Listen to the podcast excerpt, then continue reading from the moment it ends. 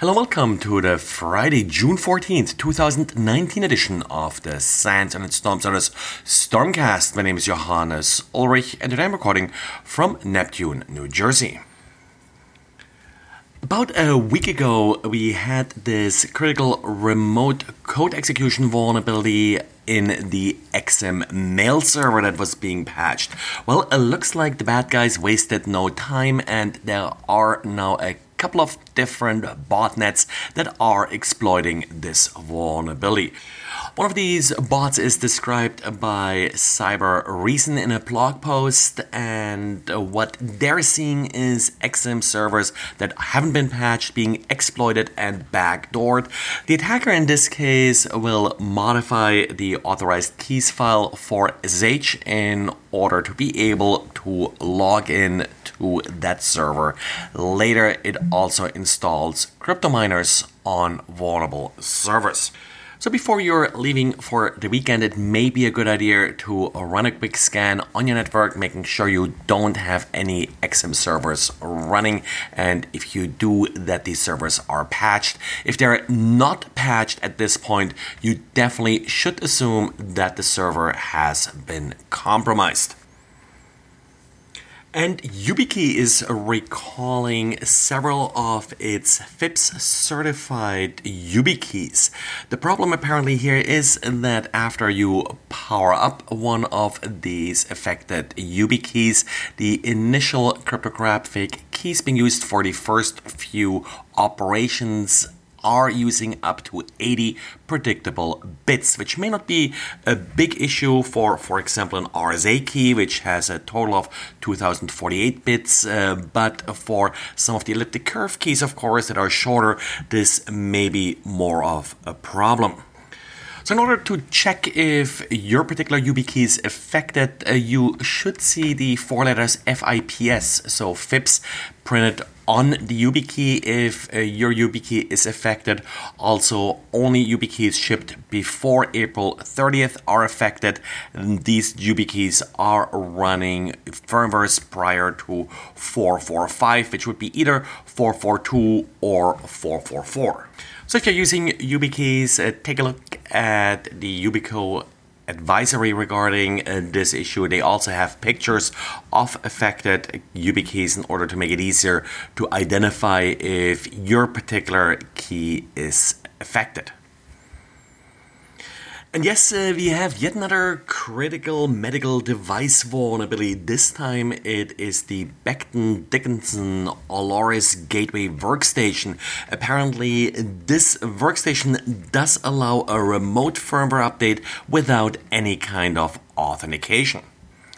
Updating firmware is as easy as creating a respective Windows cabinet file and then uploading it to the affected workstation via SMB. Apparently, these workstations are running Windows CE and will automatically unpack the archive and then install the malicious firmware. In addition, a less severe attack uh, can be used in order to just uh, read information from the device, so this could potentially leak patient data. The manufacturer has released a firmware update uh, patching both vulnerabilities. The CVSS rating for the first vulnerability is, of course, a full 10, even though the manufacturer assumes that it's probably difficult to exploit because you have to go through a certain set of steps, like creating the CAB file and then uploading it via SMB. And the Telegram messaging service is currently experiencing a massive attack that, according to Telegram's founder, may be linked to some of the protests in Hong Kong, which uh, currently do, according to some press reports, use Telegram in order to organize themselves. Telegram is seeing 200 to 400 gigabits per second, and apparently many of these packets are actually coming from Chinese IP addresses. As a result of these attacks, uh, Telegram was not available in some parts of the world, and the outage spread beyond Asia to US and other countries.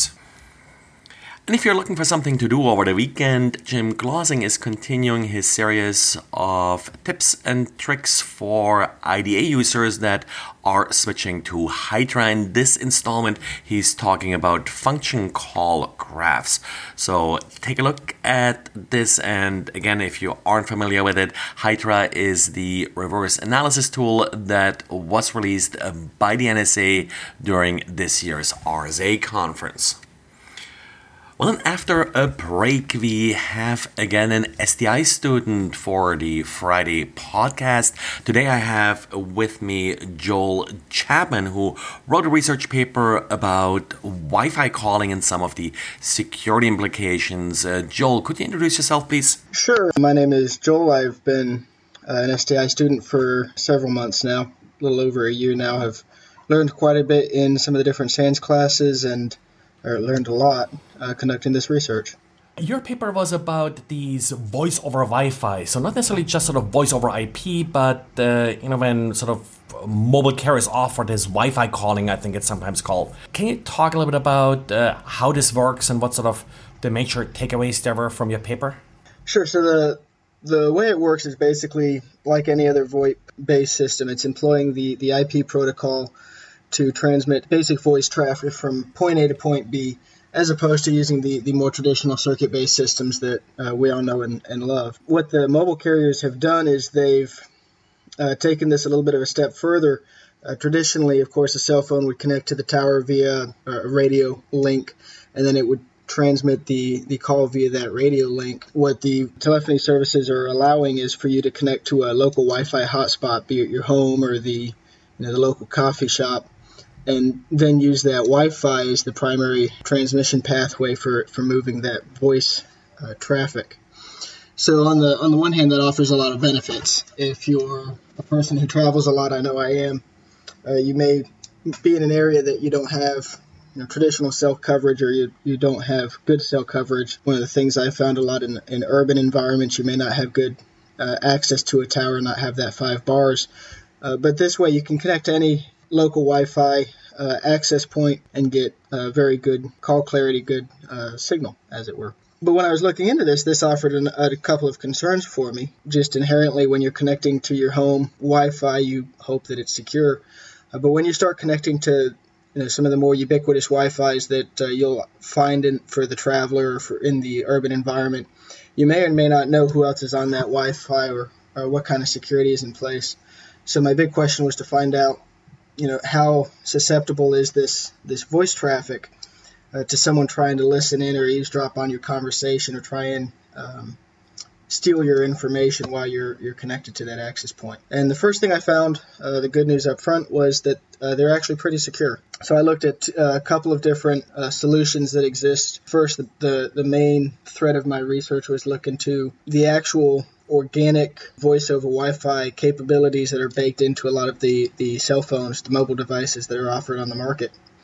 And then I also uh, took a look at some of the competing applications that are available from third parties that you can download onto a mobile device which offer a similar capability. And like I said, they're, they're pretty secure. There's uh, inherent encryption on the connection. Someone who is just uh, nonchalantly attempting to eavesdrop, someone who's um, sitting next to you at the at the coffee shop who's maybe seeing your traffic traverse the network is not necessarily going to be able to see what you're doing, listen in on your conversation, know what you're telling the other person or what you're hearing back. Um, so that was the, the good news. The the less good news, I don't want to say necessarily bad news, was that there was a, a lot of opportunity for improvement in in what I found was being offered. One of the biggest things was just the uh, ability of the user to control what's going on with their data.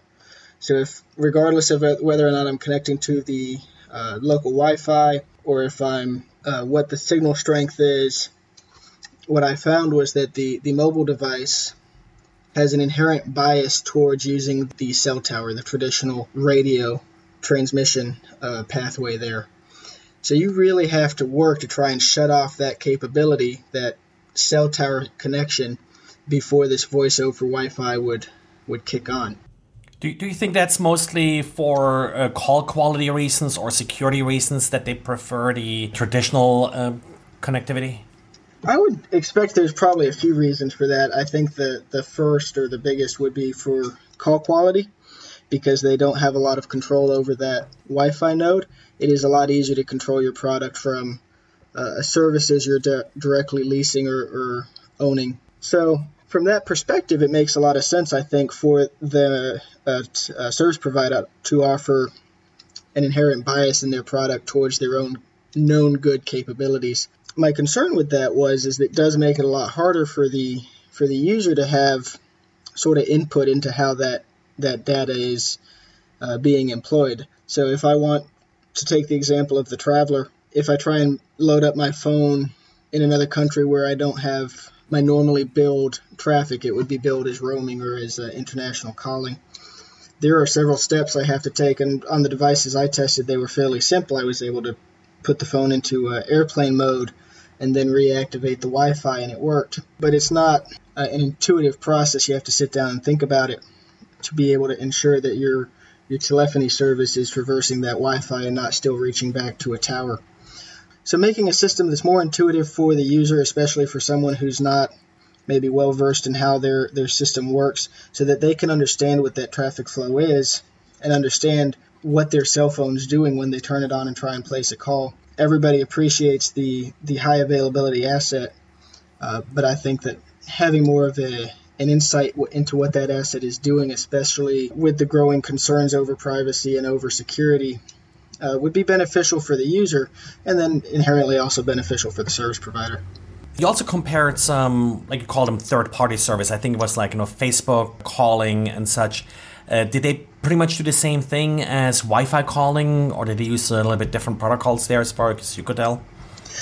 So they did have uh, some slightly different protocols that were in use. The biggest differences that I identified was just in how the, the initial call setup is being handled, whereas the mobile devices seem to have a lot of the, the security for that call connection built in. The third party apps had to establish connectivity back to their server, be it Google or Facebook, in order to create the, the necessary encryption pathway for the uh, phone call to complete. They were using uh, TLS, so no significant issues there, but it did create some extra layers of potential vulnerability to larger scope exploits, uh, something attacking a server or actually attacking the, the endpoint device itself outside of the scope of my research, but something I would like to dig into later. And then it also created a little bit, it made it easier, I guess, for the someone who is eavesdropping to identify what that traffic is. So there were certain redundancies within the the specific packets that you could identify traversing the network,